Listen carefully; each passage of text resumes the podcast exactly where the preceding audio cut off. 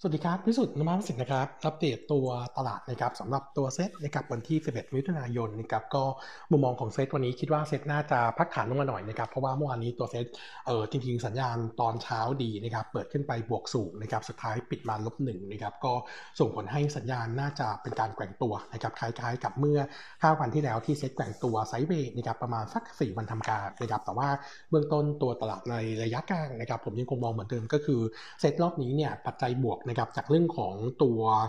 สถานการณ์โควิดในโควิดในทีในประเทศเนี่ย ก็ต้องบอกว่าค่อยๆดีขึ้นนะครับเอองั้นท้ายที่สุดแล้วผมคิดว่าภาพตลาดระยะกลางก็จะต้องเห็นการฟื้นตัว แล้วก็เซ็ตน่าจะไปต่อนะครับงั้นยังคงมุมมองตัวตลาดระยะกลางนะครับ target ของเซ็ตที่เดิมนะครับก็คือบริเวณ 1,660 จุดนะครับก็ยังคงแนะนำเป็น selective buy สำหรับตัวหุ้นที่เป็นธีม reopening นะครับเออผมอยากอัปเดตนิดนึงนะครับตัวสถานการณ์ผู้ติดเชื้อรายวันในประเทศล่าสุดนะครับเช้าวันนี้ติดเชื้อไป 2,290รายนะครับเออที่น่าสนใจก็คือจำนวนผู้ป่วยที่หายกลับบ้านนะครับเช้านี้ประกาศออกมาคือ 5,711รายนะครับเออจะเห็นได้ว่า 3 วันต่อเนื่องแล้วนะครับที่จำนวนผู้ป่วยกลับบ้านสูงกว่านะครับจำนวนผู้ติดเชื้อใหม่นะครับสถานการณ์แบบนี้เนี่ยต้องบอกว่าก่อนหน้านี้เนี่ยมันจะมีดีบ้างไม่ดีบ้างสลับสลับกันไปนะครับแต่ว่าตอนนี้ถือว่าเป็น 3 วันต่อเนื่อง ถ้าสถานการณ์เป็นแบบนี้ประมาณสักหนึ่งสัปดาห์นะครับสิ่งที่เห็นได้ชัดเจนนะครับก็คือตัวโรงพยาบาลสนามจะเริ่มทยอยปิดนะครับซึ่ง จะอินกับเคสคล้ายๆที่สมุทรสงเออสมุทรสาครนะครับงั้นผมคิดว่าคิดว่าสถานการณ์โดยรวมจะดี แล้วก็ตอนนี้เนี่ยเออถ้าเราไปดูว่าจำนวนการฉีดเชื้อเท่าไหร่แล้วเริ่มทำให้สถานการณ์ดีขึ้นเนี่ยผมว่าไปดูภูเก็ตนะครับภูเก็ตนะครับตามโปรแกรมก็คือจะเปิดภูเก็ต sandbox หนึ่งกรกฎาคมนะครับทำให้ตลอดช่วง 3 เดือนที่ผ่านมาเออราชการเนี่ยมีการเอาวัคซีนไปฉีดให้กับคนในเกาะภูเก็ตจำนวนค่อนข้างเยอะนะครับตัวเลขที่เราเก็บได้ตอนนี้นะครับสำหรับผู้รับวัคซีนเข็มแรกในภูเก็ตเนี่ย ฉีดไปแล้วนะครับประมาณ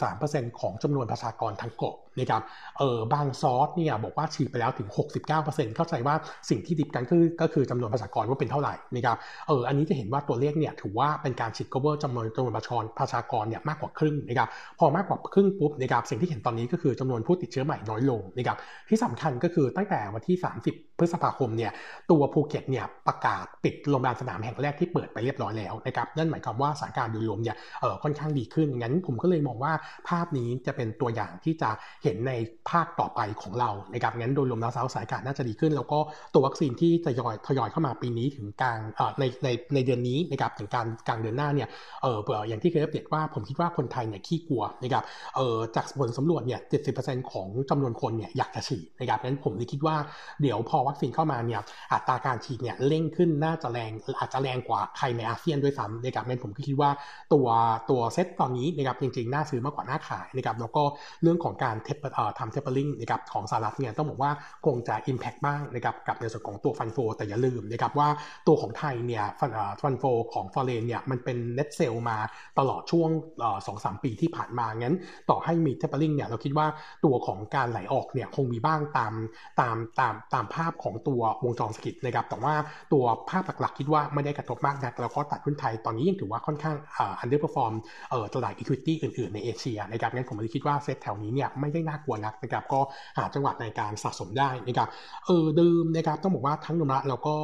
ตัวตลาดเนี่ยส่วนใหญ่ถ้าธีม reopening เนี่ยก็คงจะเน้นตัวหุ้นนะครับที่ได้ประโยชน์จากเรื่องของการกลับมาเปิดประเทศนะครับส่วนใหญ่เนี่ยมันจะเป็นหุ้นขนาดกลางนะครับจะมีตัวใหญ่ๆบางตัวนะครับอย่างตัวของ BDMS ซึ่งเป็นตัว cap ใหญ่นะครับแต่ว่าถ้าไปดู sector ใหญ่อย่างตัวแบงก์กับ energy เนี่ยสองตัวนี้ยังไม่ตอบโจทย์นะครับแต่ถามว่าเออตัวแบงก์เริ่มมีมีข่าวดีบ้างยังตอนนี้เนี่ยเริ่มมีแล้วนะครับเมื่อวานนี้ตัวแบงก์ชาติเนี่ยเออออกมาตรการมาเพิ่มเติมนะครับแล้วก็เออมาตรการแรกเลยก็คือเรื่องของการช่วยเหลือตัวลูกค้าที่เป็น SME ซึ่งผมคิดว่าเรื่องนี้ตลาดกับแบงก์เนี่ยรู้อยู่แล้วนะครับงั้นไม่น่ากลัวนะครับเรื่องสำคัญเมื่อวานมี 2 เรื่องเรื่องหนึ่งก็คือเรื่องของการอนุญาตให้แบงก์พาณิชย์นะครับสามารถจ่าย interim dividend ได้นะครับเออแต่ว่ามีเงื่อนไขว่าการจ่ายเนี่ยจะต้องไม่เกินเอ่อ50%ของกำไรครึ่งปีแรกอันที่ 2 คือต้องไม่เกินเปล y เ u โชของปีที่แล้ว เราเลยคำนวณออกมานะครับสำหรับตัวแบงค์ที่คาดว่าจะจ่าย interim dividend ได้แล้วปันผลเยอะนะครับตัวแรกเลยก็คือ KKP นะครับคาดการ dividend yield อยู่ที่ 2.3%อันนี้เฉพาะกำไร first half ที่จ่ายออกมานะครับเอ่อตัวที่ 2 จะเป็น BBL คาดการ yield อยู่ที่ 1.7%แล้วก็ SCB ที่ 1.4%และ KBank ที่ 0.5เอ่อ0.4%นะครับส่วนประเด็นที่2นะครับมันมีประเด็นว่าตัวแบงก์ชาติเนี่ยมีการพูดถึงมาตรการ เออปรับลดอัตราเงินนำส่งกองทุน FIDF ซึ่งปัจจุบันนี้เนี่ยลดอยู่นะครับจาก 0.46%เหลือ 0.23%นะครับต่อตามกำหนดการจะสิ้นสุดในสิ้นสิ้นปีนี้นะครับตอนนี้แบงก์ชาติกำลังหารือว่าจะต่อมาตรการนี้ถึงปีหน้าหรือว่าต่อไปปีหนึ่งไหมนะครับเออเบื้องต้นนะครับเออเนื่องจากว่าใน assumption ของเราเนี่ยพอพอปี 2023 เนี่ยเออโทษนะพอปี 2022 เนี่ยเออเรากลับไปใช้เงินนำส่ง FIDF ที่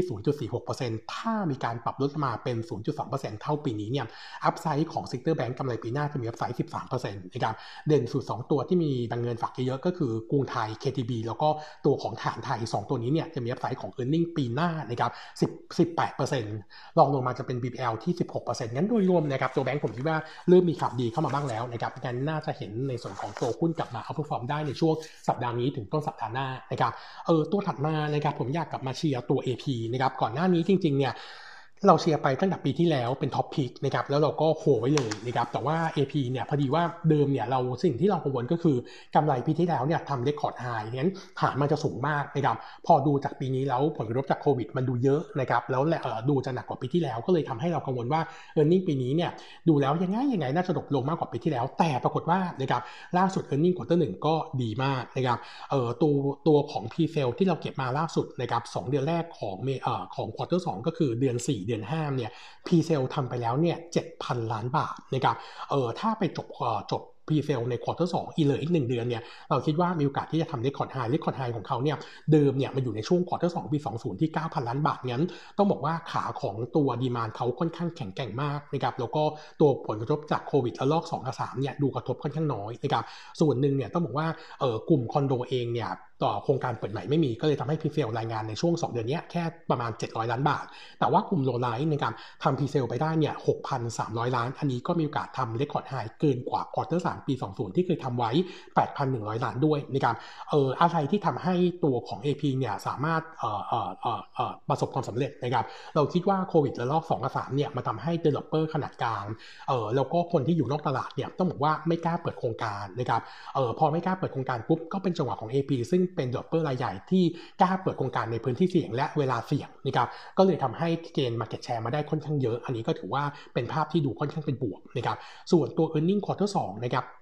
กำไรเนี่ยเราคาดการณ์ bottom line ไว้ 900 ล้านบาทนะครับจะดรอปลง 26% year แล้วก็ drop ลง 36% QQ แต่ว่าสถานการณ์โดยรวมยังถือว่าค่อนข้างดีแล้วถ้าดูกำไรแค่ทำไว้ 900 ล้านไปรวมกับ quarter 1นะครับ first half เนี่ยจะทำกำไรไป 60%ของ forecast full year ซึ่งปกติเนี่ยกำไร second half จะสูงกว่า งั้นเบื้องต้นเนี่ยต้องบอกว่ากำไรของ AP เนี่ยมี upside นะครับ เออถ้ากำไรปีนี้แฟดจากปีที่แล้วนะครับจะมี upside ประมาณ 9%ทีเดียวนะครับ งั้นมุมมอง AP ผมคิดว่า short term นี้ถือว่าน่าสนใจนะครับ บวกกับปัจจุบันหุ้นเศษการ PE แค่ 6.2 เท่า ถือว่าค่อนข้างต่ำนะครับงั้นผมคิดว่าตัวนี้สะสมได้ก็แล้วก็เป็นบายในกาแฟไพร10.5 บาทนะครับตัวถัดมานะครับอัปเดตในส่วนของตัว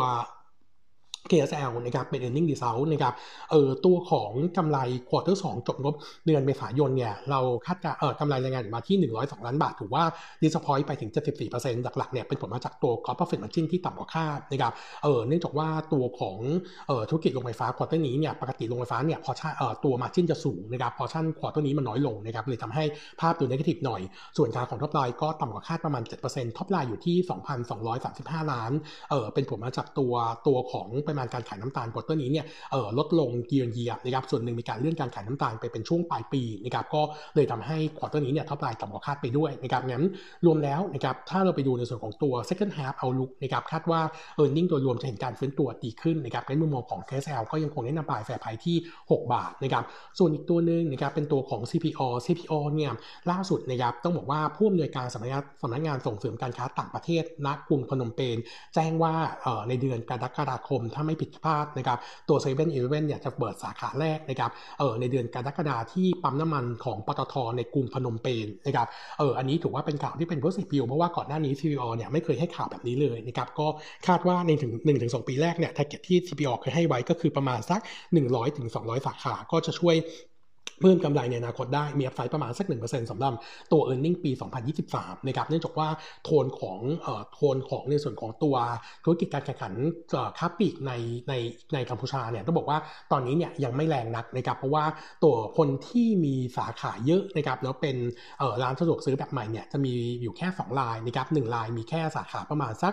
20-22 แห่งงั้นการที่เซเว่นเข้าไปเนี่ยเราคิดว่าน่าจะเป็นมุมมองที่เป็นเชิงบวกนะครับสำหรับตัวภาพการเติบโตในอนาคตที่เกิดขึ้น เพราะว่าตัวร้านสะดวกซื้อในไทยตอนนี้แข่งขันแรง แล้วก็เออพื้นที่ที่เป็น location ดีๆเนี่ยค่อนข้างตึงตัวแล้วนะครับงั้นมุมมองของ CPALL นะครับก็ยังคงแนะนำเจตติ้งบายในกาแฟไปที่